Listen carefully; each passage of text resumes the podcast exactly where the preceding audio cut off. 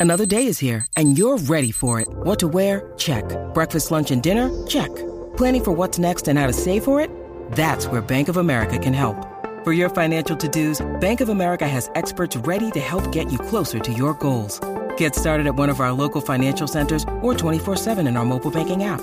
Find a location near you at bankofamerica.com slash talk to us. What would you like the power to do? Mobile banking requires downloading the app and is only available for select devices. Message and data rates may apply. Bank of America and a member FDIC.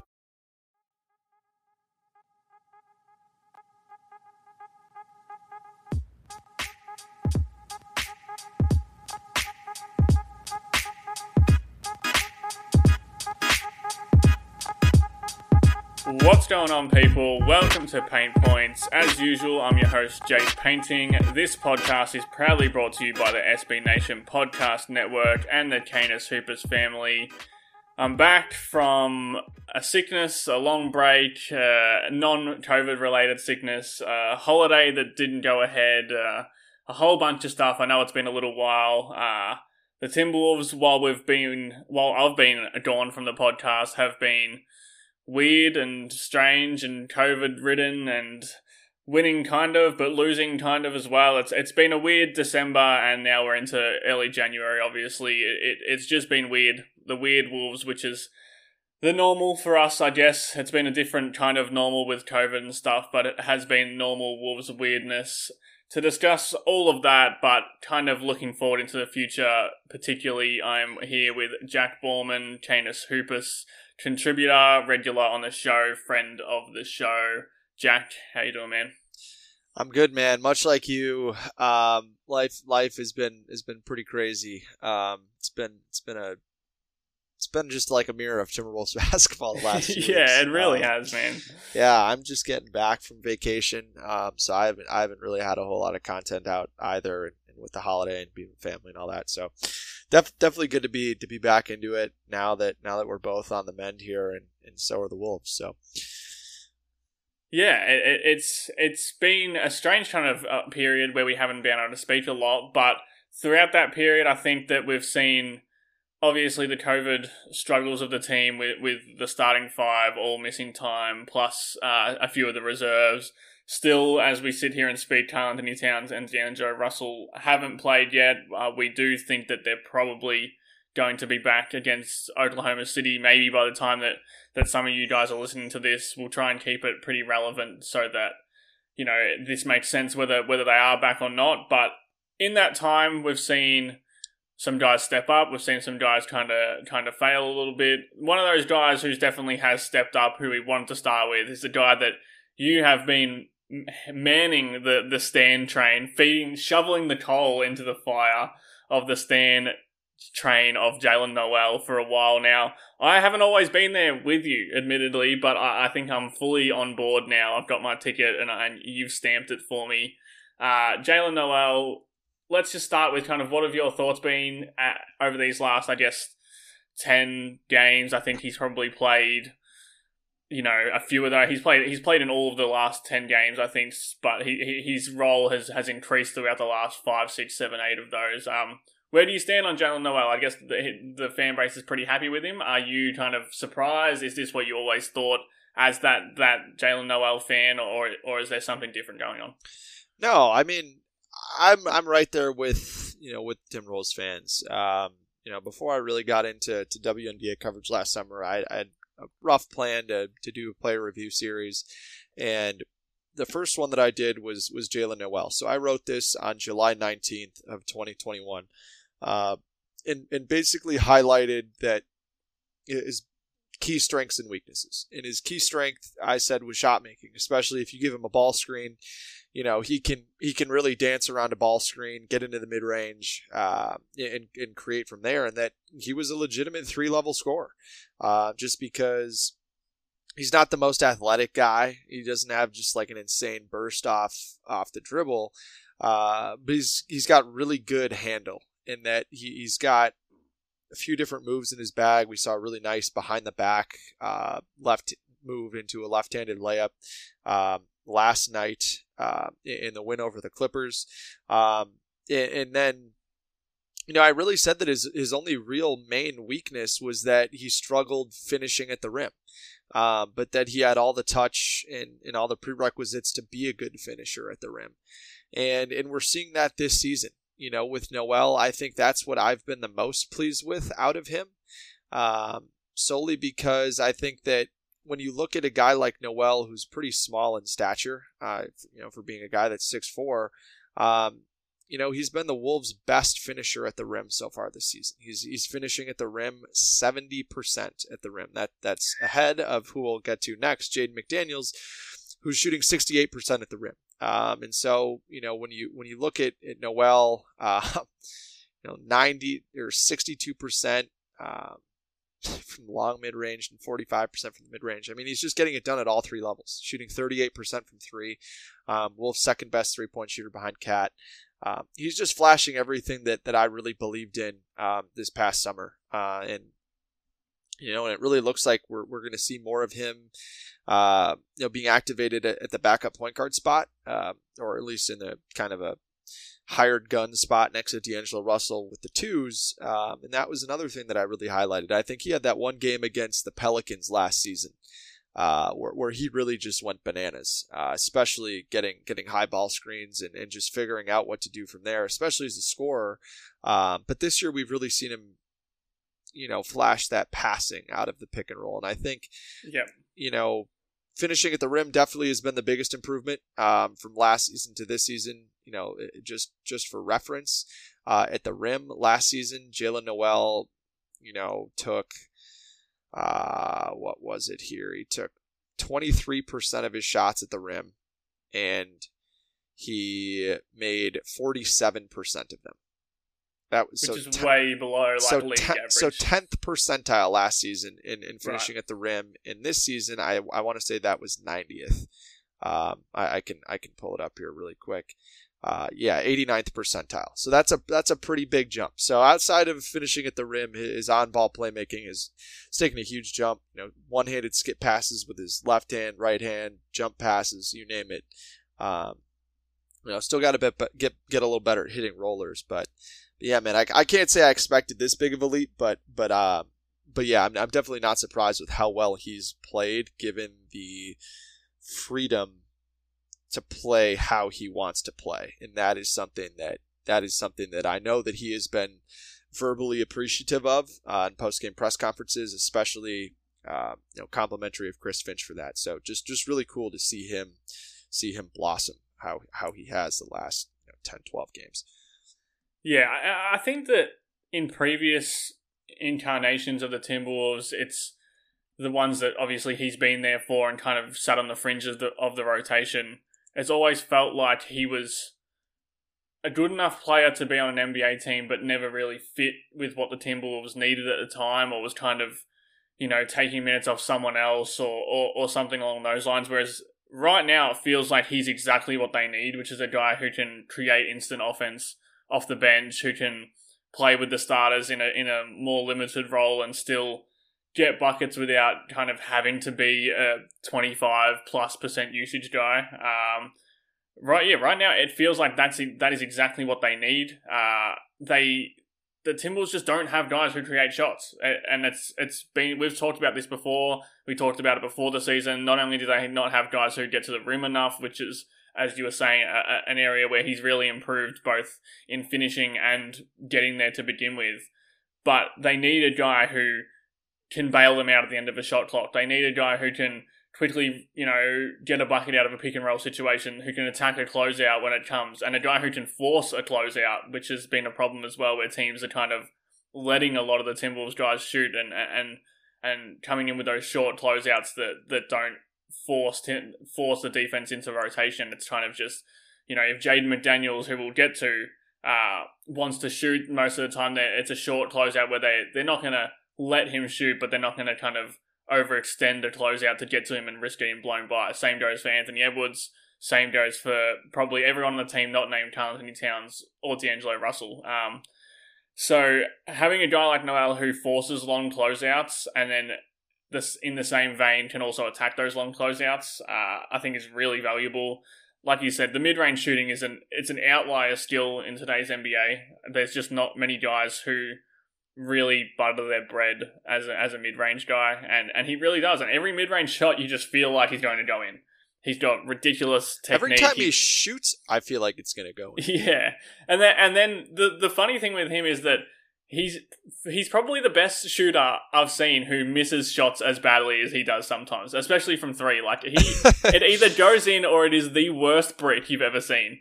But like, thankfully, they're going in more often than not, and he's just a scorer, man. Like this team, for a team that has lacked half court offense all season, to just have a scorer that can score by himself without any plays being ran is such a luxury. Uh, and I'm sure Chris Finch just kind of I don't know why he was unwilling to go to that early in the season, whether it was the defense, the playmaking, just more belief in what Jordan McLaughlin brought as a as a backup point guard, or what Malik Beasley brought as a as a scoring fulcrum off the bench. But like Nowell's that dude, man. He he's gonna play for the rest of the season, and he really should because these last yeah ten or so games, he's he's just been excellent. Uh, Twelve point three points on forty five percent shooting, only thirty two point six percent from three over the last ten games, but they're they're self created shots. He can hit open looks. We it's not an issue when with him when he's kind of missing threes because you know he can get hot and he can hit them.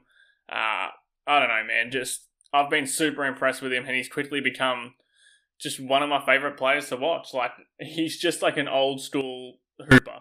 As much as you know, the the hooper versus basketball player is the dumbest thing in the world.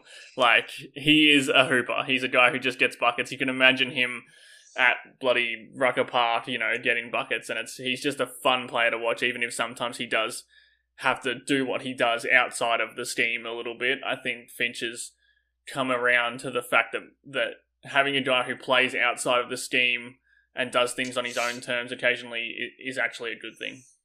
Yeah, no, and I think that's really important because he's the type of player that excels in those situations. So, you know, after um, I think it was after you know I got to look at the Timberwolves schedule here for a second. Um, it was December twentieth, so that would mean it was the game after the first, the second Dallas game um, yeah. where the where the Wolves blew them out. Um, or excuse me, the first Dallas game, that, that Sunday night game where the Wolves won by six, um, you know, off the heels of that that blowout win against the Lakers. Uh, I asked Jaylen Nowell, you know, basically you know, when he gets the ball, is he trying to get to a certain spot on the floor um, or just feel out the defense? Kind of what is his thought process, mindset going about that? And, and I'm just going to read this out. He said, To be honest, every shot I shoot, I think I can make it. So for me, it's not really a thought process of which shot I'm going to shoot. It's more about what the defense is going to give me at that point in time. If they're off, I'm going to shoot the three. If they're hugged up, I'm pretty confident I can get past them. For me, it's all about making that second read. Most of the time, after a move, what does the other defender, the help defender, going to do? Are they going to help off me? Easy pass. If they don't, then shot is going up. I play my game with feel, not really thinking too much. It's all really feel and intuition. And I think that's important because a lot of times NBA players, especially young NBA players, really struggle with what to do once they get past that first line of defense. You know, they, they you know, they read, okay, how is the defender immediately in front of me playing me? What am I going to do? It's that that's that really the sign of maturation in the NBA is that full understanding of how NBA defenses work. A lot of times you'll have a low man that's coming up. A lot of times, you know, if they're playing a zone, you have to think differently. Um, you know, if a team's playing drop versus a team that's blitzing more.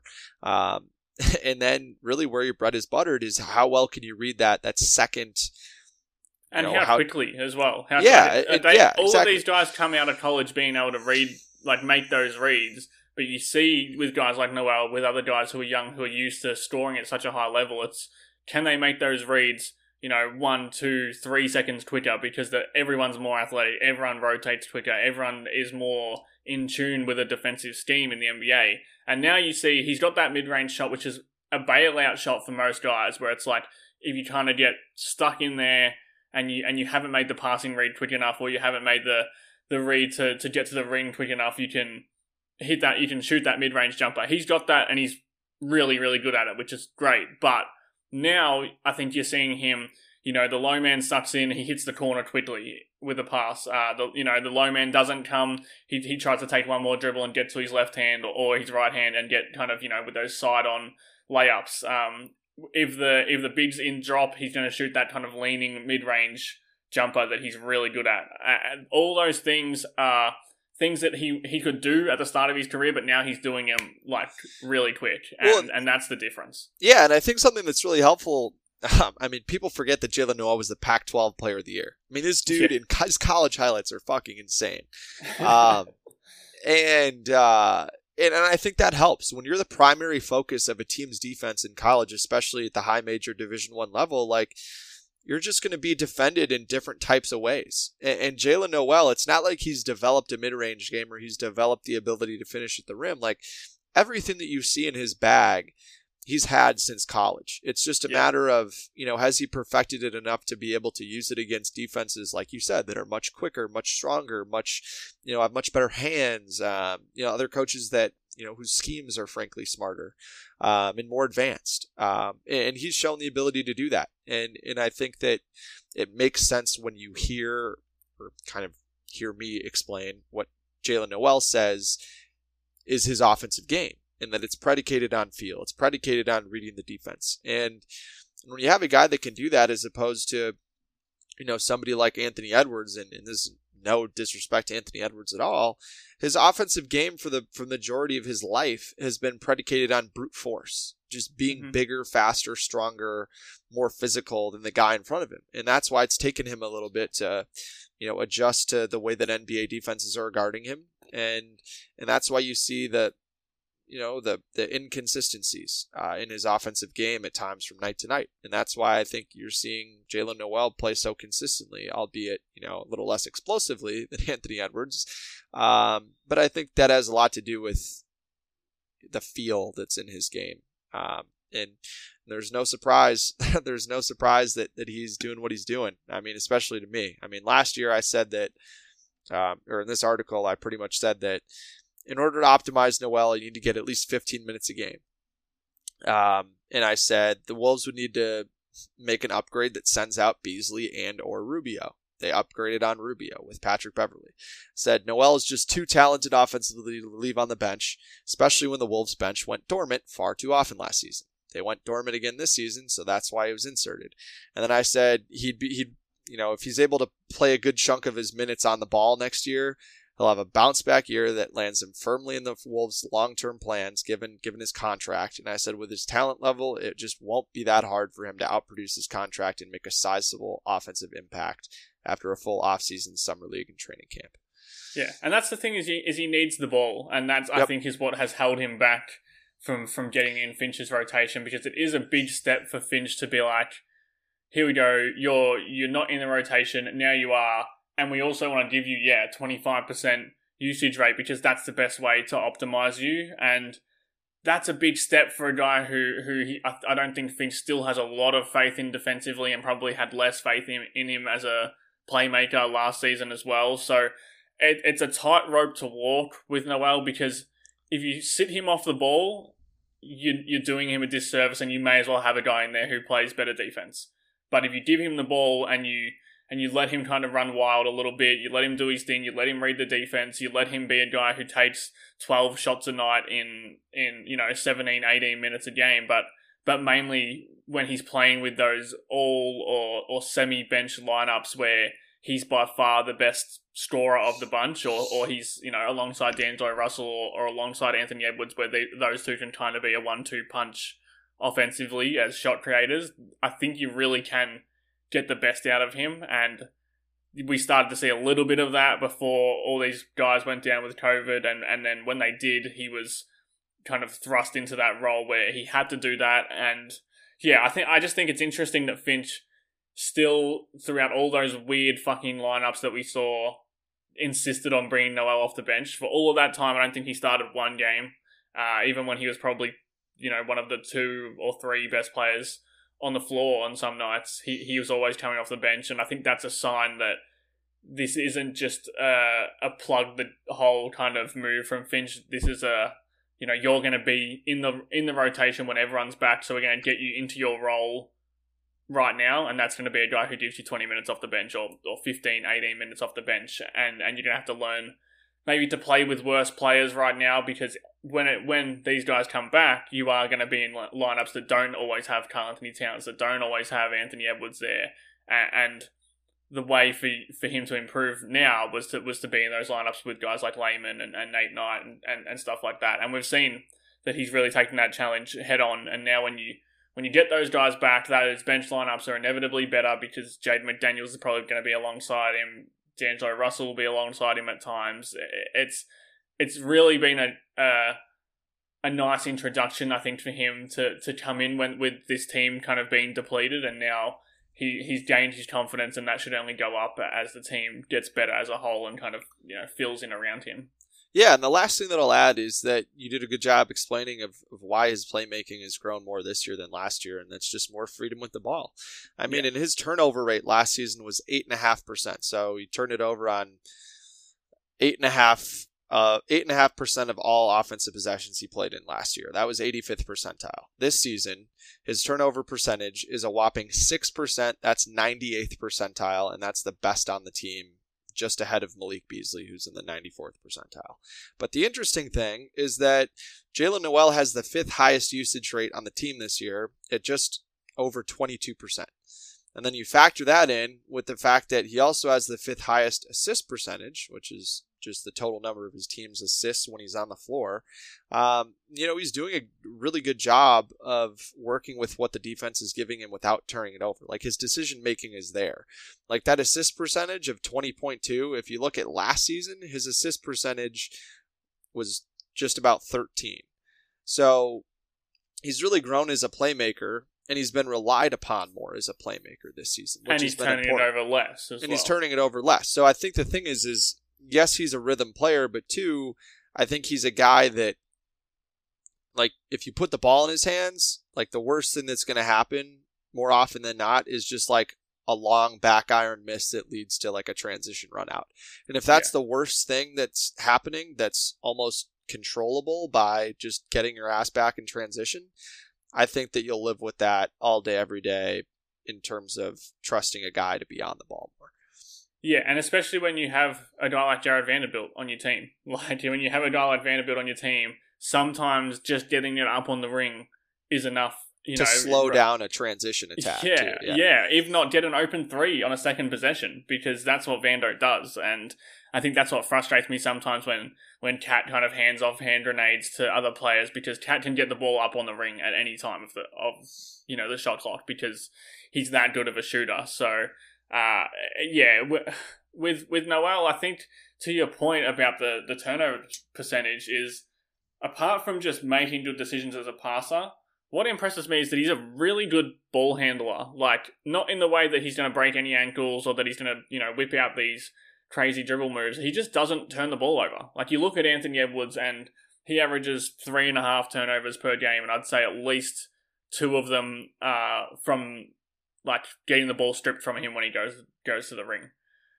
Nowell it just doesn't happen to him. He he's it, it plays to your point where he's just like a natural kind of all of his life one on one scorer where he just really shields the ball well when he's getting his way into the mid range. Those little half turns and the and the you know he, he dribbles and he just pulls the ball back a little bit so it doesn't get taken. He never he never drives into contested areas without a plan. It's it, it's really impressive the way like that six percent turnover rate is just probably the most impressive stat of anything you know that he's done this season because he takes a lot of lot of crazy shots. He does he gets into the inside the restricted area a lot. A lot. He gets inside the paint a lot, and to to never get that ball taken off you and to never throw bad passes is just kind of wildly impressive for for a young guy. Uh, let's move on. We wanted to talk about Jaden McDaniels, McDaniels as well. He's probably been the other guy when you're talking about guys who have stepped up over this last, you know, 10 game stretch or, or around that. Uh, in the last 10, McDaniels is playing 31 minutes a game, which is obviously back up from, from what had fallen a little bit since he's gone out of the starting lineup and, and allowed Vanderbilt and Patrick Beverley to, to form that that Thanos gauntlet of of starting five beautiful nature thing. Um, he's played 31 minutes over the last 10, 12.8 points per game, 49.5% shooting from the field, which is really good considering how poor he was at the start of the season. 35% on 4.6 threes a game, 5.6 boards. I've loved Jaden McDaniels over the last 10 or, you know, 8, 9, 10 games. I've, I've just loved him, man. I, I love him when he has a little bit more freedom to do things.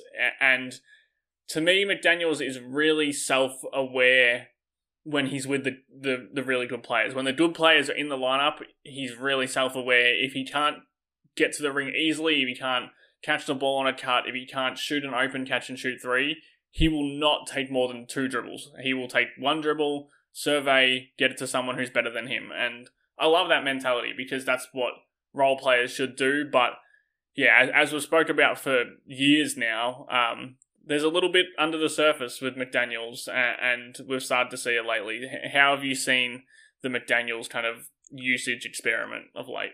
Yeah, I mean, I think the the biggest thing for me is that you know I've seen I've seen a guy who has really bought into playing off the bench.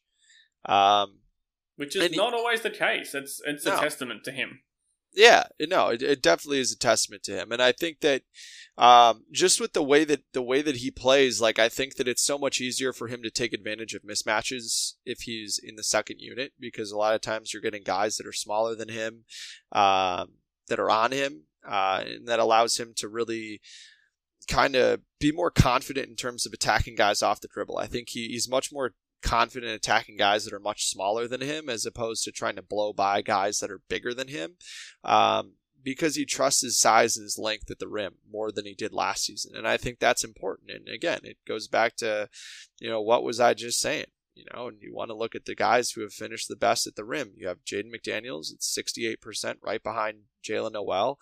Uh, and in terms of guys who are taking the most shots at the rim, Jaden McDaniels is above average, 56 percentile. About a third of his shots are taken at the rim this season. Um, and I think that's really important too, um, because, you know, he's a guy whose three point shot, I think, you know, I, I've seen a lot of inconsistency in his form. Um, mm-hmm. I think a lot of times you see him kind of lean back when he shoots, and a lot of times when that happens, the ball ends up being short. Um, and it's not really because of his legs. I think it's just because he leans back, and I think that most times when you see him kind of go straight up and down, um, you just see a more confident shot. Like we saw that again last night versus the Clippers. Um, and you know, if his three point shot is falling, all that off the dribble stuff, uh, you know, kind of takes care of itself. Like he, he's just going to be able to attack more closeouts, like you were talking about with you know Nowell being able to generate those long closeouts. That's the thing that Jaden McDaniels can do as well. Um, but but the main thing that I've I've noticed from Jaden McDaniels, and, and I've tweeted about this a few different times, so apologies if, if it's redundant for people, is that Jaden McDaniels has been used a lot more as a roll man this year. Um, and he's been used a lot as a roll man with Jaylen Nowell, with D'Lo, with Anthony Edwards. But the biggest constant in when he's been used as a, as a roll man is when Karl-Anthony Towns is on the floor. Um, so what they'll do is they'll get an unloaded side. They'll get to the unloaded side of the floor. So there'll be three three players on the on the weak side of the floor.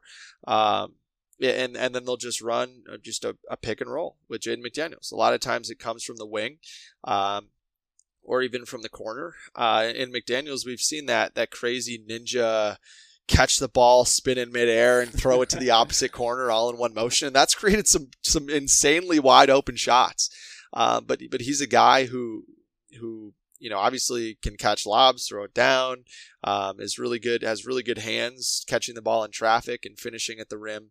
Um, and that short roll passing too is has been there. So I think being able to take advantage of how versatile of a player he is um, is, is something that I've seen Chris Finch do more and more um, over the, as the season has progressed, and something that that I've been excited about. Yeah, and he just seems like a confidence player to me. He just like when he's not confident, he can't take more than three dribbles without kind of you know mishandling it. When he is confident, he can. He doesn't need to be a guy who dribbles around for, for ten seconds. Like, he doesn't need to do the Anthony Edwards thing where he kind of you know pulls it back and attacks switches and attacks mismatches. He he just needs to be able to go off the dribble or go off the catch and, and take two or three dribbles. I love I love when he pulls up in the mid range because he's so tall. Like that that shot is unblockable and he's got really good touch in the mid range. Uh, he, he I don't think he always trusts himself to get to the rim. I know you said obviously the finishing at the rim and the the frequency is pretty good, but I think when it's like self created stuff from from the rim, he doesn't always trust himself to be able to get that far because of his ball handling, which I think was was something that plagued Andrew Wiggins as well um, during his time, where kind of the the forced mid range shots came because he didn't always believe he could get to the rim without being stripped or without kind of dribbling off his leg. I think McDaniels has a little bit of that, but I really like the mid range shots because he he doesn't take they're not long mid range jumpers. They're more like within the elbow extended area.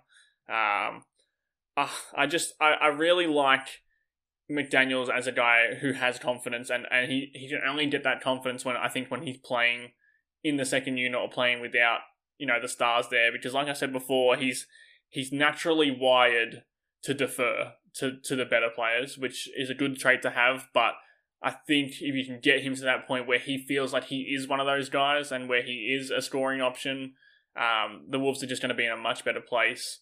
I completely agree with you about the the jump shooting, the three point shooting, and the form. Something I noticed at Washington, and I think still applies to this day, is if you can walk into a jumper, like a, a one two kind of step into a jump on catch and shoot, he they go in way more. Uh, if it's plain catch and shoot, that's when I feel like he starts to lean back on it. I've got no idea why that is, but it, it, that that rhythm one two step into a three point shot seems to be when his body stays balanced. Um, and and outside of that, it seems like I don't know if it's if it's trying to create a little bit more space for himself, you know, by leaning back a little bit. I, I'm not sure what it is, but it's it's an it's an inconsistent jumper that naturally you know, yields inconsistent results. But lately it's been better, I think, and it's been more confident. And, and that goes back to what I was just saying. I think everything to do with McDaniels is confidence. I think last season he was confident in his jumper. He still had those same kind of balance issues, but they were going in more because he, he I think he felt like they were going in more. And when he's when he's not confident on on his jumper, when he's not confident with his dribbling, when he's not confident with his finishing at the rim, it, it all seems to to fall. So confidence, confident Jaden McDaniels is what I want to see, and I think we are seeing it lately. And now I want to see it, you know, in a situation where there is going to be guys on the floor he can defer to. I want to see him just, you know, four or five times a game look off D'Angelo Russell and do it himself. You know, like like take the role of the bench scorer and kind of embrace it because I'm not sure that mentally that's that's quite where he is right now. Yeah, no, I completely agree with that, and I and I liked what you said about he's kind of wired to defer, and I think when he's out there with the bench, he he can't. He knows, right. and he's starting to understand and grasp the fact that he can't defer if he's out there playing with the bench, especially you know if he's playing with you know, Malik Beasley, Naz Reid, and like Taurean Prince, for instance, if that's going to yeah. be like the forwards, the forward crew to go with Nowell and Beasley, like he he's got to know that he's the second best option off the dribble with those with that lineup. And I think too, he kind of, you know, Jaylen Nowell just plays with so much swagger and confidence that I think when Nowell kind of gets a shot to go down or, or gets it or gets a second or a third to go down, like McDaniels is kind of a guy that feeds off of that confidence, I think. Yeah. And and he kind of knows like, all right, we're rolling. Like we got some energy, I'm going to shoot it. And and even when they don't, like last night, I think you know the Timberwolves offense last night was terrible against the Clippers. It was so much just standing around, you know, not running anything with intention in the half court. And and McDaniels to his credit was like, shit, I have an open shot. I'm just going to take it. He did that, you know, two or three times in a row, made all three made you know three of those threes. I think it was in the second quarter. Um, you know that's huge, and and for a guy to kind of realize like we're not really getting anything, and I have a good shot, so I'm not going to pass it up. Like that's that's important in terms of taking the next step and being aggressive. So, um, you know, and then the other thing that that stood out for me to switch gears a little bit to defense, like watching that Knicks game, the way that he was able to defend Julius Randle, who's one of the most physically imposing uh, matchups in the entire NBA, just in terms of the way that, you know, even when he's on the perimeter, he's trying to go through guys or take guys to the low post and then go through them that way. The way that he was able to stand up Julius Randle, that was incredibly impressive for, for yeah. someone that, that we've long thought to be too, you know, too frail to be you know to be a starting four in this league. Um, and and I think that that further kind of backs up the, the claim that, that he should be used as a three. Because if you can use him as a three and still have a capable four who, you know, has some more meat on his bones and, you know, and is and is also mobile or can shoot threes, one or the other, um, you know, I think that that just becomes, you know, further, you know, further deadlier weapon, um, or more deadly weapon that, that the Timberwolves can use off the bench or you know bring alongside the starting lineup. Um, you know, in certain matchups if they need to, if Vando gets in foul trouble or, or what may have you. Yeah, and he seems to just foul less, which has obviously been the big problem defensively this season. He just seems to foul less when he's able to guard smaller dudes naturally. Like he doesn't put his hands on guys as much. He doesn't feel the need to to use you know physical force to kind of to stop guys when he feels like he can compete with them kind of size wise, and, and I think that's why Finch loves to put him on point guards. Uh, I know that he he got a little bit of flack for not being able to guard Westbrook or you know Kemba in that game, but I thought he did really a really good job on both of them. I think that a lot of the times with defense, you obviously can't judge defense just on process, uh, just on results, and, and, a lot of the time it's process and McDaniels guards point guards really well, as good as anyone who gets consistent minutes on this team outside of Pat Beverley's probably. So if you have him in that second that second unit, uh, you can you can really kind of mix him in as a defensive stopper, and then if he gives you some of that offensive confidence and stuff that we've spoke about, then he really becomes a a pretty impactful Swiss Army knife um, for the team. Uh, and we know he's we know he's good defensively, and we know that he's struggled with with fouls this season. So I think it'll start to balance itself out. I think it has started to balance itself out a little more. He's been able to, as I said, play 30 minutes a game over the last 10. So obviously the fouls aren't impacting him too much. Um, but yeah, I've just been a huge fan of McDaniel's lately. I think he's really found a groove and found a, a niche in on this team as a as a bench scorer and as a guy who can play with second unit guys and and be like that secondary creator. And and that's different from what we've seen in the past and a really big added bonus to this team who does need as many creators as they can find because right now it's still the cupboards are still pretty bare in terms of self creation and if you're not getting anything from Nowell or from D'Lo you're pretty much not getting anything anywhere. So um, yeah props to Jaden McDaniels I think because I think he's been really good lately. Um, let's take yeah, a quick break. I'll oh, go on. Yeah.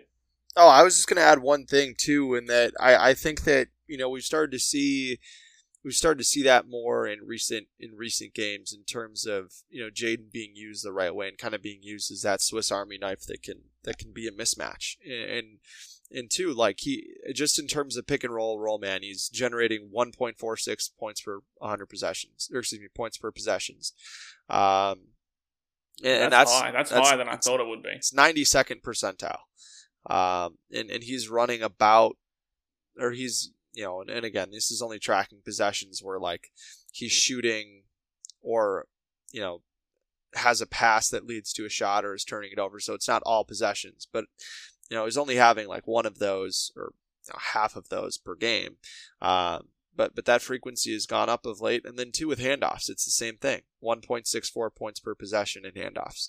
Um, and that's something that, that we're going to continue to see more of, and those are those are trends that we've seen grow, and, and hopefully we'll we'll continue to see grow because you know he's he's best used as a guy that can that can attack the rim either on the roll or with the ball in his hands, not not necessarily spotting up. Yeah, and I think that the handoff number one point six. Did you say? Yeah. Yeah, I think that lends itself as well to what I was saying, where I think he's a much better three point shooter coming off handoffs and stopping because it, it's into that that rhythm, that one two step rhythm naturally without having to kind of create it himself as a shooter because you can't always create it on catch and shoot looks because it does take half a second to, to take those one two steps and that could be the difference between being wide open and being you know contested and i've noticed they've given him some drag screens too where like he'll he'll be in the corner and he'll get a handoff and then have a drag where you know, then he can either kind of do that one little left-handed dribble where, and it's always been on the right side of the floor. But we'll always get that that little left-hand dribble, little mini step back for a three. Um, that's pretty fluid. Uh, yeah. or he'll just fly around it and attack the basket, which is great. And I think that that's, you know, real. And I think it's Finch too, realizing exactly what you're seeing is is that you know he's better, you know, with the movement shots.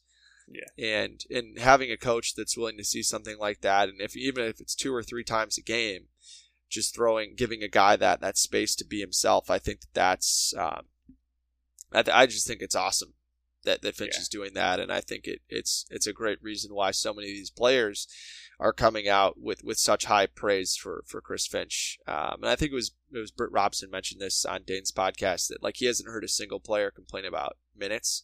Um, and I think that that makes a lot of sense when you have a coach that that's willing to do that. Um, you know, when players do play, that he trusts them to, to play their best game. He's not pigeonholing them into, you know, an assignment that makes sense based on the position, but not the player's skill set. Yeah. Um, and I think that, that that mindset from Finch has given credence to, to a lot of McDaniel's success of late. Yeah, I like like you said when he's coming off those handoffs. I, I love when he's really like swooping to the ring. Uh, I, I'm not sure. I, I know I'm harping on this, but I think it's all to do with the confidence because it just seems like when he sets his mind to do something, he's really good at it, and that's probably why he was such a talented high school player. But I think that that stint at Washington, where a lot of things went wrong, kind of really stunted his growth as a player, um, and and as a guy who has the confidence that he can do all those things at, at the highest level. And when you get him moving into space, and I think you really kind of drill it into him that like you have to if you come around this double drag action, you like you will go to the ring or you will pull up for a jumper, you know, or you will get downhill and make a dump off pass, which he's really good at as well. I think that when when you force him into that, you know, you almost pigeonhole him, but in the right way. You pigeonhole him into if you get the ball, we want you to create, and you have to create, rather than like him being able to defer because you know he has the excuse that Karl-Anthony Towns is alongside him, or that Anthony Edwards is there calling for the ball, or that D'Angelo Russell is semi open in the corner. Like I think when when he's coming downhill and he can use that length, and he's forced to use that length to be a finisher, he's just a a really awesome prospect, and he's still 21 years old, and it and it's kind of easy to forget because he feels like a veteran on this team at this point. You know, he just like, turned 21. Yeah, yeah, and he and he's you know built like a 19 year old and and speaks like a 16 year old. So it's it's easy to it's easy to forget that he's still like really young in this league and and so much potential there.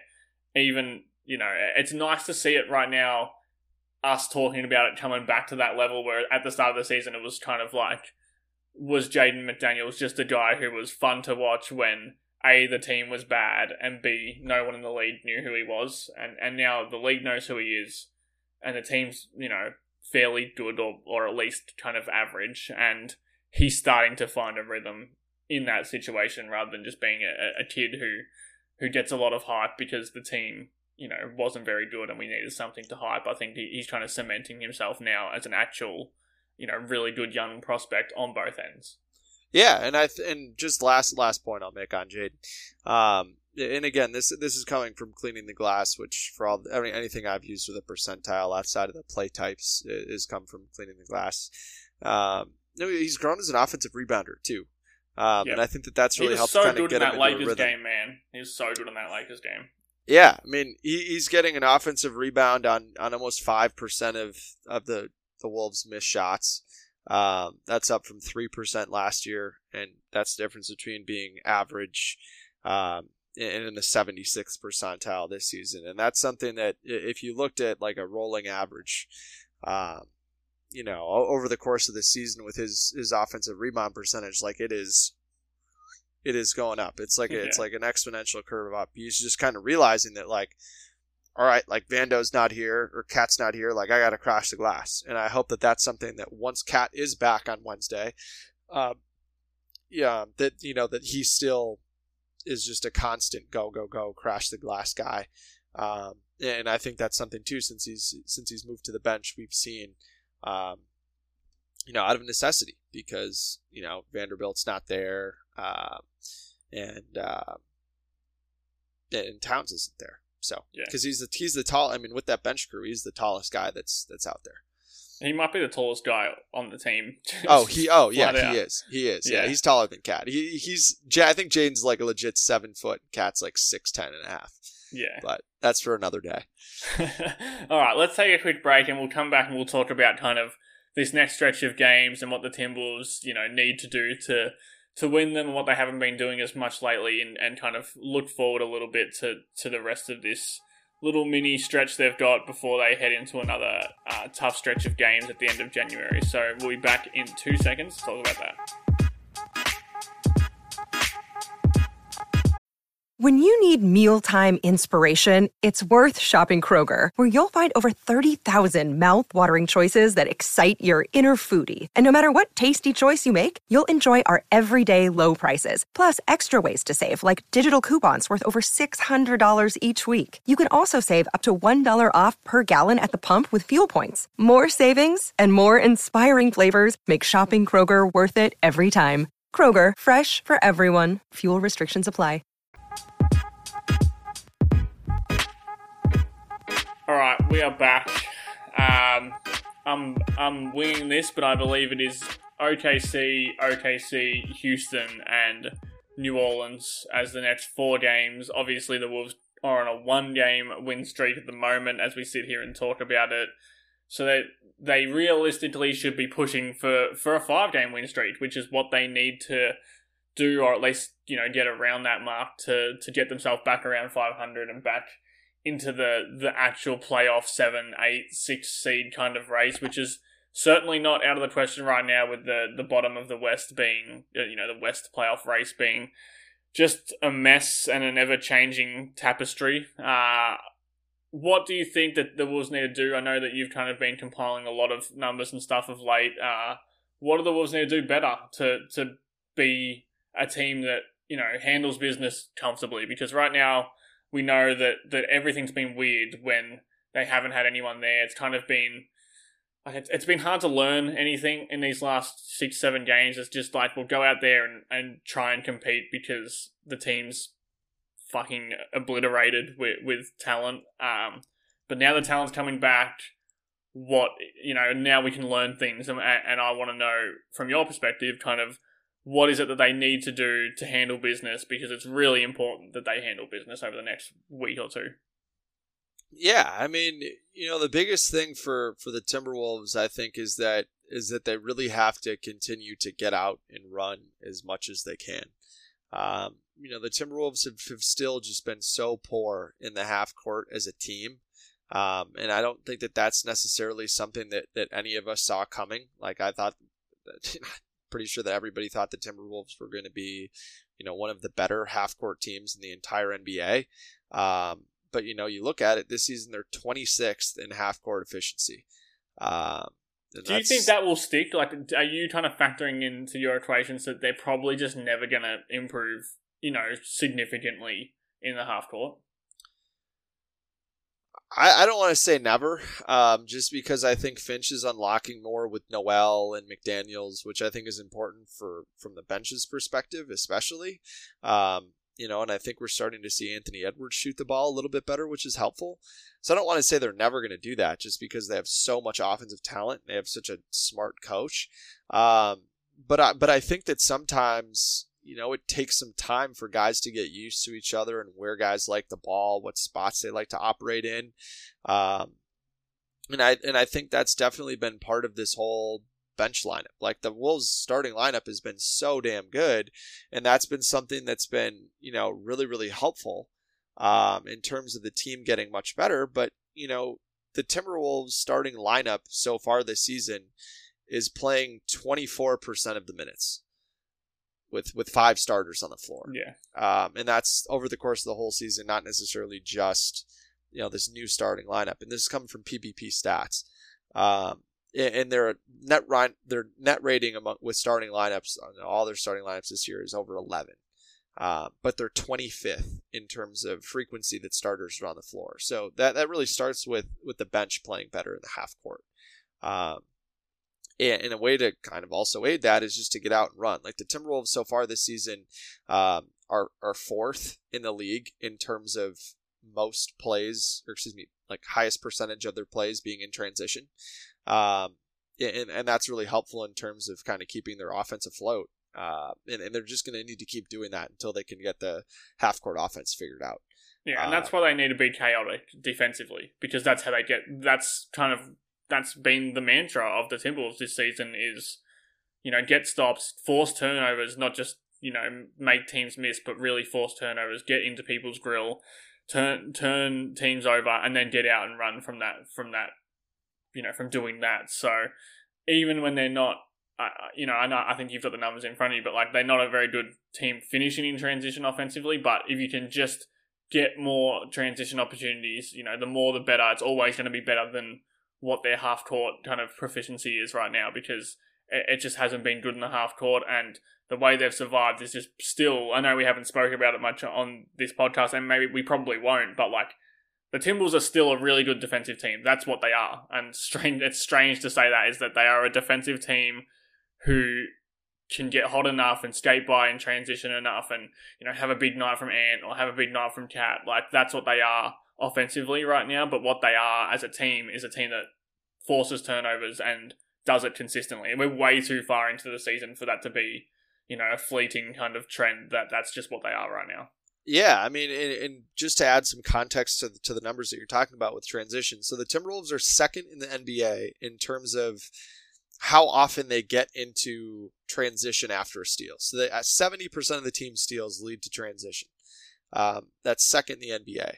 Uh, but in terms of points per 100 possessions, uh, like transition possessions that come after a steal, they're 16th in the league in efficiency.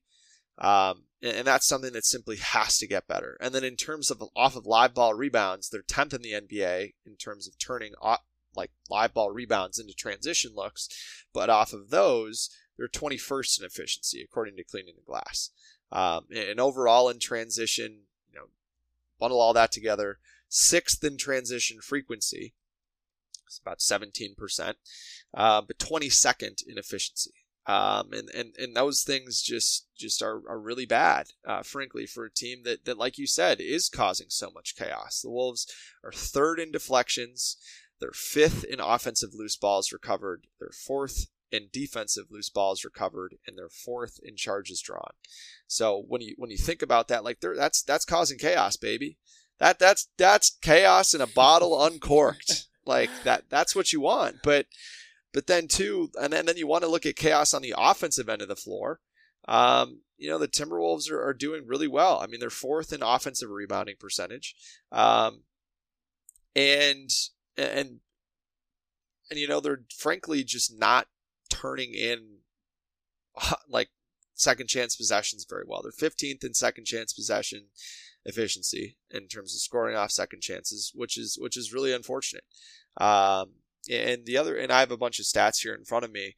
Um, and, and what bothers me the most, I think, about the Timberwolves' second chance uh, second chance looks is that if you look at what their expected field goal percentage is in terms of strictly just like the quality of shots that they're getting, Minnesota is third in shot quality overall.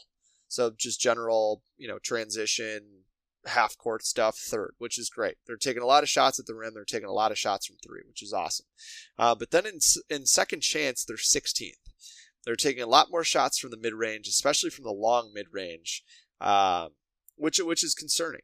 Um, and and and I think that you know you see so many teams, especially against the Timberwolves, do such a great job of you know finding the corners for threes. Um, you know, or, or making a or making a decisive cut and having the guy who gets the rebound drop it off for for a quick little assist. Um, and that and that frankly just is not happening. Um, and, and it's and it's disappointing. Um, the Timberwolves, uh, and if you remove putbacks from the from the equation, so like you know Vanderbilt just grabbing a rebound and going up with it, like if you remove those possessions, the Timberwolves drop from drop from 17th in efficiency to 20th in efficiency. Uh, because they have guys like Vando and KAT that are so damn good at just getting the ball and getting it back up on the rim right away. Um, so, you know, with the, with the Wolves, um, you know, for a team that that is getting into transition, that is getting as much second chance looks as they have so far this season, um, they, have just done a really poor job at converting those two areas, um, which is unfortunate because um, you know those are the easiest opportunities that you have to score. Um, and, and, creating them is the hard part, and You've already done all the dirty work. You've already gotten yourself there, but you just can't get it across the finish line in terms of scoring. Um, and that's that's something that's that's been a trend that I've been following. That I think now we have a large enough sample size to say I'm I'm officially concerned by that. Yeah, the the problem is that they've got this beautiful kind of dirty mentality where they do all the they do all the dirty work and they and they do all these things that that really impress us as a, as fans of a team who have probably been too clean, you know, in recent years. They've never done the dirty work and they've never done all the stuff that that you need to be a winner, you know, quote unquote winner, and that's that's the Pat Beverley and the and the Jarred Vanderbilt kind of mentality. That's what they've brought to this team, but they haven't, you know, as you as you've been kind of going over there with the numbers, is they can't refine it to a point where like they turn the dirtiness into cleanliness within the same game. Right now, they're just dirty. They can get the turnovers, they can get the second chance looks, they but they can't hit the shots. They can't finish at the rim, and I, I still do think that it's a personnel problem because you know you look you look at the the personnel on the roster and like who's finishing in, in transition consistently. D'Angelo Russell's not because he, he's barely ever the guy doing the finishing. It, he he helps in transition because I think he moves the ball really well if he off live ball rebounds. Um, and he really does start a lot of those transition opportunities. He, he's definitely a factor in that, but he's not going to finish them. Malik Beasley doesn't finish them unless they're dunks. Anthony Edwards does. Karl-Anthony Towns does. I don't know who else does. You know, if there's if there's one guy back, I don't really trust anyone except Ant or Karl-Anthony Towns to be finishing transition opportunities, just because like none of these guys are great finishers at the rim, and and that's a lot of the problems on this team. I think stem you know from that that first problem of not being able to finish. They they shoot too many threes, you know, despite not having a a bevy of really good three point shooters because no one can get to the rim outside of Ant. Ant shoots too many threes because he's just like tasked with this enormous responsibility for finishing at the rim and being the only guy who can do it. And and even then, it's not like he's you know he doesn't have his own shot selection issues to work out. But I just think when guys can't finish at the rim, those second chance points are inevitably going to be you know threes or long twos, like you said. The transition opportunities are going to be missed shots when they probably should be made. I can't even count the amount of times this season where you know the Wolves have have blown a three on one transition opportunity and and you know sent the ball to the underworld instead of putting it in the basket. So yeah, I, I just think that right now, like I said, they they do all the dirty work and that is awesome and that needs to be the bedrock of this team. Like like them just mucking everything up is what they do and that's how they still win because if they get out in transition and they only finish at the 16th best rate, but they're doing it, you know, twice as much as the other team on the night, that might still be enough to get you a win. But for them to really like optimize this this foundation and this mentality that they all play with, they need to be able to, you know, yeah, turn that dirtiness into into the pretty stuff, into the made shots, into the the made baskets in transition. And, and I'm just not sure that they have the personnel to do that, especially when when someone like Malik Beasley is struggling so much from three. Um, and, guys like D'Angelo Russell are struggling from three. Anthony Edwards has been good lately, but you know he's not still not a reliable three point shooter. Like it's it's all just kind of a, a amalgamation of of you know just dirtiness that's yeah that's not turned into clean, cleanliness. I know it's a weird way to keep putting it, but yeah, that that's kind of how I look at this team where it's it's just not working. All all the gears aren't working together right now, but there's enough gears where you you can see the the big picture and how it could be if they kind of you know got some better personnel or, or, or cleaned up their game a little bit individually.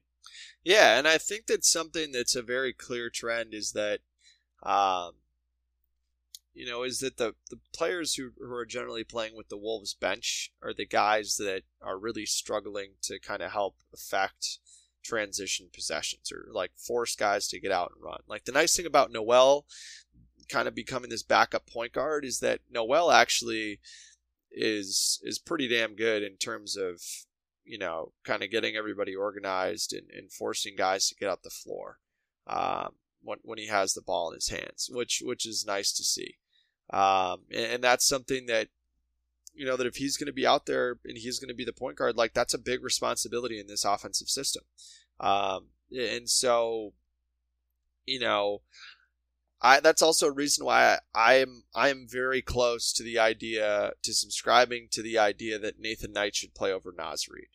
Um, you know, I think Naz is is a useful weapon in the half court, um, and is and has really been solid as a, as a pick and roll roll man, especially scoring out of the pick and roll.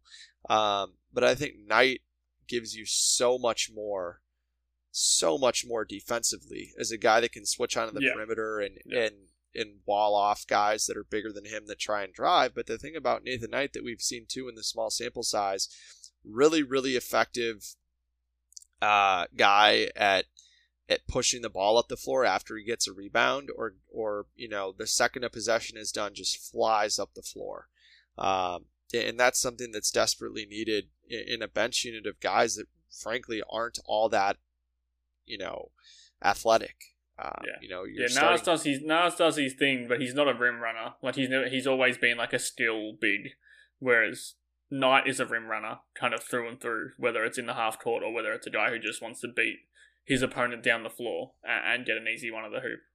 Yeah, and I think that that's part of the problem is like, you know, all of the guys that that seemingly are really good transition players outside of, uh, you know, outside of Malik Beasley are in the starting lineup, um, and I think that's unfortunate. Uh, just be like Jaden McDaniels. There's no reason that Jaden McDaniels should be like a really, really, or not like an amazing transition player.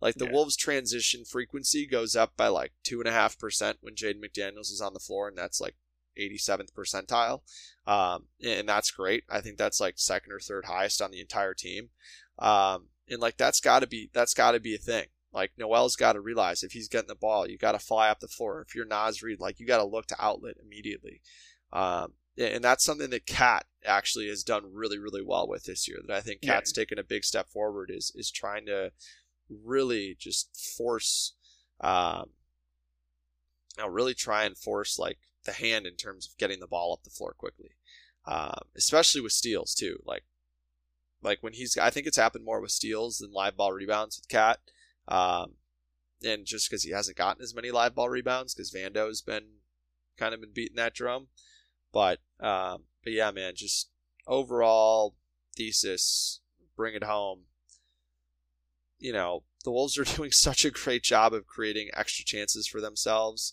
in transition, whether it be off steals or off live ball rebounds, and then on second chances. Um, but they're just not converting it the way they need to be. And for a team that's really struggling in the half court, that's going to continue to hold them back until they can really convert, um, really convert those easy chances. And I think a lot of it stems from guys like Malik Beasley, uh, D'Angelo Russell, Anthony Edwards. Um, just not shooting the three as well as they did last year.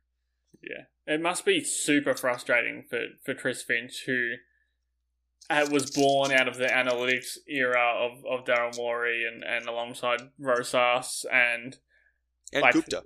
yeah, and Gupta, and this is like this is what analytics wants you to do. It wants you to get out in transition, which which invariably leads to easier opportunities. It wants you to get second chance points, which you know allows you to to attempt to score while the defense is scrambled.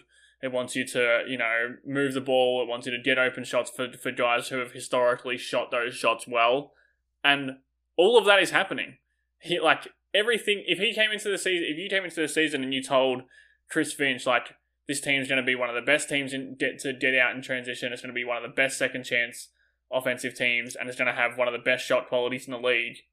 He would probably a be pretty fucking surprised, and b think that he is like set in that top six of the West. And the only thing, or the main thing, that is stopping them from being set in the top six of the West, apart from this never-ending fucking pandemic, is that they shots just haven't gone in inexplicably. Like, and it's there's nothing really for us to sit here and analyze on why the shots haven't gone in because I don't know. I don't know why D'Angelo Russell can't seem to hit a, a three consistently. I don't know why Malik Beasley, who does seem like he's back in shape now, still can't hit His- open shots consistently. Like, His conditioning and his shot form is all the way back. yeah, Uh, I just and I, I- think I think while he's when he's not shooting dumb shots, his shot is kind of all the way back. He's just shooting a lot of dumb shots, especially without you know guys yeah, there I to think kind of I regulate think that's him. had to do with him kind of pushing with guys out. But yeah, like his catch to fire time and, and his mechanics with that is, is looking great. yeah, Um, yeah, and so I'm confident if there's any guy that I'm confident is is going to keep getting back to where he should be, it's Malik. Um, and I think Yep. that that's the one. That's one of the benefits of him having to play. And I think he's been awful lately. But I also I also think he's been way overextended, which is not really his fault when he's just been asked to be the guy who shoots 18 times a game, which is just kind of not his role. But if there's one good thing that comes out of that stretch, is that like the the conditioning, as you said, the the, the catch to fire time, which is like lightning, back to lightning at the moment. Um, that's all going to be there now when he's shooting 10 shots a game and they're coming off, you know, driving kicks from Russell or driving kicks from Ann, and, and, and those shots theoretically would be a little bit easier. Maybe he can get back to that level that that does lend itself to, to you know, Chris Finch not pulling his hair out at his team just missing shots all game. Yeah, and I think it pres- just that whole you know crux that you laid out um, presents a really interesting idea or kind of problem to solve for Sachin Gupta at the trade deadline. Is well, do you want to go out and try and get somebody that's more defensive minded and trust that all those guys who are struggling uh, are going to figure it out and kind of further cement the defense and trust that the offense is going to come along? Or, you know, do you try and, you know, go in and, and try and bring in a hired gun uh, that can really try and kickstart the offense or kind of who, who can bring shot making that can that can accelerate things for, for the Wolves on the offense and trust that your defense is going to be, you know, as stellar as it has been thus far. I think I think there's kind of two paths that you can go down there, um, and you and you can kind of, you know, with your own imagination, play around with with what guy is down what path. But, um, but yeah, man, based on based on you know what the numbers in, in historical context has told us about a lot of these players, they'll figure it out. But um, but they haven't so far, and if they don't, um, I, I think January, I think the end of January and into into February with the trade deadline season is is going to be pretty interesting because that's only that's only about five weeks away. Yeah. What would you, what would you do if you're kind of thinking of like a guy who's going to come in and play, play you know, I don't think they're going to change too much in terms of the starters unless they can wrangle a Miles Turner or you know Ben Simmons, which I do think is a pretty far out possibility. But you know, if you're t- you're bringing in a guy who's I guess replacing Taurean Prince or replacing you know the 15 minutes at the at the 10th man on the on the rotation, like do you want defense or do you want shooting? Obviously, you'd prefer to get both, but like at that level of player, you you're probably kind of choosing between one or the other. I think I would choose shooting, man. Yeah. Um, you know, choose what Taurean Prince should be, or what you know what he was supposed to be. That's what I want. Is a guy who hits forty percent of his jumpers, of his three point jumpers. and I actually and I actually don't doubt that that he can get back to that.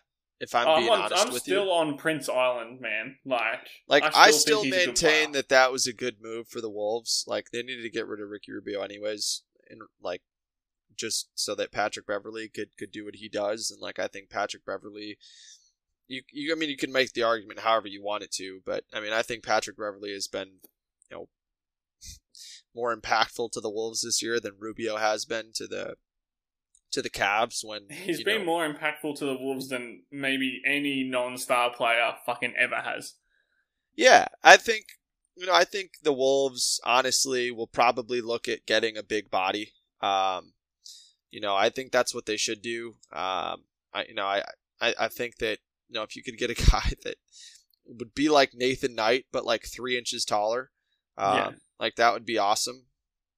Um, I, I think a guy that, that would be kind of interesting in that regard would be Chris Boucher. I mean, he's not shooting the, the three as well this year, but I mean, he, he shot it pretty well last year. Um, guy shot that- blocker. yeah, just like another guy that, that can give you inside protection, especially with the bench unit. He's athletic enough to take guys off the dribble. Um, so someone like that, I think, would be would be rather interesting. But, um, but yeah, man, I, I think that you know you got to lean into offense. Um, there's just so many guys that are good shooters that are on the trade market right now. Um, I mean, especially you look you look at someone like Cam Reddish, who apparently can be had for um, for a first round pick. Um, and I mean, you look at Cam Reddish's career NBA stats, like it's not really all that impressive, but but he's shooting back to 39% from three this year. Um, and that's something that is definitely more like what everybody thought Cam Reddish was going to be. Um, and oh, by the way, he's six foot eight, can de- can defend multiple positions. Um, so I think someone like that uh, really makes a lot of sense. Uh, Miles Turner, I mean, obviously also makes a lot of sense. He's a guy that can do both. Um, and his offensive game, I think, has been a little bit more impressive this year than it has been in, in years past. Um, his three point shooting is up a little bit this year. It's, it's well above league average at 36.5%. Um, so I, I, think, I mean, those are the two guys that you're going to hear from me the most. Um, you know, last year Grayson Allen was one of those guys um, who I wanted the Wolves to look at. He's been fantastic for the Milwaukee Bucks this year. Um, so, so yeah, I mean, Miles Turner, Cam Reddish, one of those two guys I think would be awesome. Like I think the yeah. Wolves can get by with the front court that they have right now, um, just because KAT's done such a better job this season of not fouling, um, especially in the half court, you know, against big guys, which is important.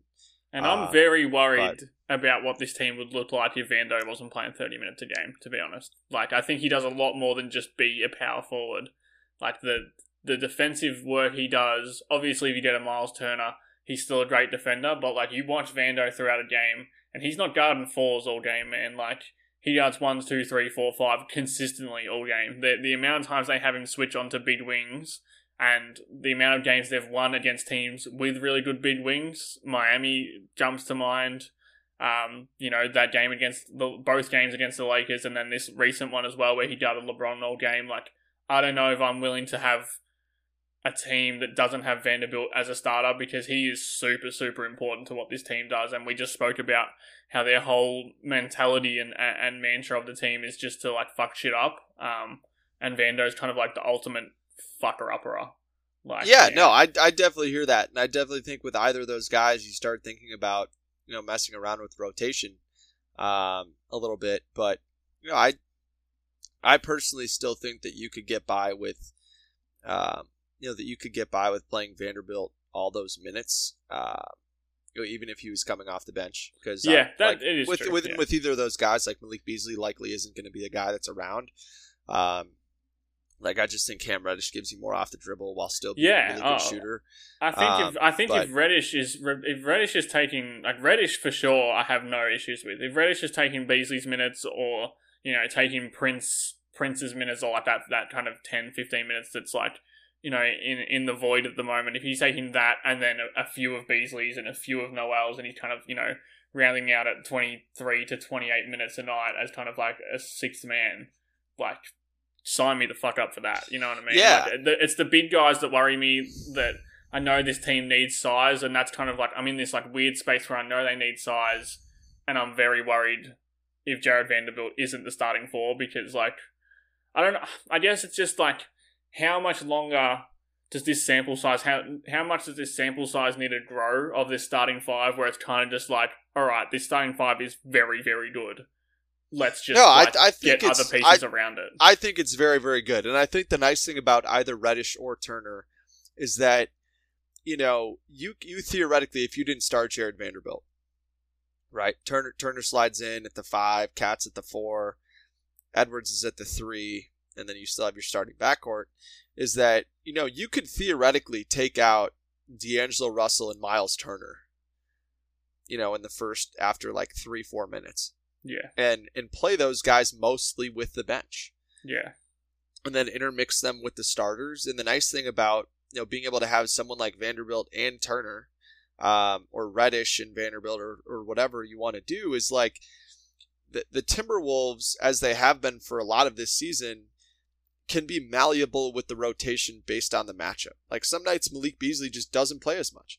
Yeah. Some nights some nights Vanderbilt doesn't play as much. Some nights some nights they need to be way bigger. And like Naz Reid might play more or Nathan Knight might play more, depending on who the matchup is. And and I think that, that getting a guy like Turner would allow you to be so malleable with your rotation on a night to night basis. And I understand that some people you know, really don't want to mess with something that's great right now. And, and I have no pushback against that. I honestly don't. Um, I but they're that, still they're still a team that's ninth in the West at the moment, and like yeah, Miles Turner yeah, is, sure. is a ridiculous talent defensively, who, as you said, is very malleable and, and very easily fit into virtually any team in the league. And like, as much as I love this starting lineup and as much as I really, really love Jared Vanderbilt, like if you can get talent, you go and get talent, and you, you just figure the rest out later. Especially because Va- Vanderbilt is also malleable. Yeah, uh, and if and especially if gonna, defensively, and if you're going to consolidate too, like all these guys are going to be getting more minutes. Like it wouldn't surprise me if they went out and got a Turner if like we instantly went to like a nine man rotation and Yeah, every guy's yeah. just playing more. So in that way you can still find like those five man units that have played really well together. Um, your four man units or three man units or however you want to look at it, especially with that starting five that they currently have, like you'd still be able to get a good chunk of those minutes with that lineup. Um, and who knows if it's a smaller team, maybe you feel like you don't close with Turner, or maybe um, you know, as crazy as that sounds, but like Miles Turner is a guy that's played 29 minutes a game in his career. Like he hasn't played, no, he's never played 35 minutes a game. So I, I don't know. You look at a guy like Vando this year, um, who who's a guy that is playing really heavy minutes, um, especially for a guy with low usage. Like he's playing 25 minutes a game. Like even if you went and got Turner, there's no doubt in my mind that you could still play him 25 minutes a game. I Yeah. think it just comes at the expense of playing less of Naz Reid, um, which shouldn't I- be a problem. which I don't think should be a problem based on how you'd cover those minutes by slotting Turner in more with the bench. Um, If you have Turner, KAT, and Vando as your like in your kind of big brigade, uh, I don't think the fourth guy in that really makes that much of a difference because those three are pretty much like both of those positions almost locked for 48 minutes a night, and you can you know you can play small a little bit, you can. Uh, throw in Naz for ten minutes a night, and he's not going to really submarine the, the whole team. But if you have like if you have three of three bigs, then I think that you know you'd be alright. and the other thing too that you have to think about is like, yes, Jared Vanderbilt's switchability is awesome, um, and and we can't really take that for granted at all. Um, but on offense, I think Miles Turner just gives you so much more flexibility. In Yeah, the, yeah. in the half court, and I think if you're looking at solving the half court problems, like Miles Turner might almost be a guy that you think about trading because of what he can do in the half court offensively, even more so than his defense, which is Yeah. something to say. Um, but two, There'd like, be a lot, there'd be a lot more pressure, I think, lumped onto KAT to be, you know, some of what Vanderbilt is in terms of you know playing on smaller guys, just because like Miles Turner isn't a, the four in that situation. He's a straight up rim protector. Um, I, I'm not even sure how well he can consistently handle like a really aggressive, you know, pick and roll defense like they play right now. But I think he's he'd be okay at it. But uh, I like the idea of Turner. I just think that you know, the seamless fit for me, it isn't quite as seamless just because he's like such a different model to what they're succeeding with right now defensively. And that's easier to swallow because Miles Turner is really, really good at the rim. And like, it's not like you're getting a guy who you're not sure whether he can play defense at all. Like, he's a great defender.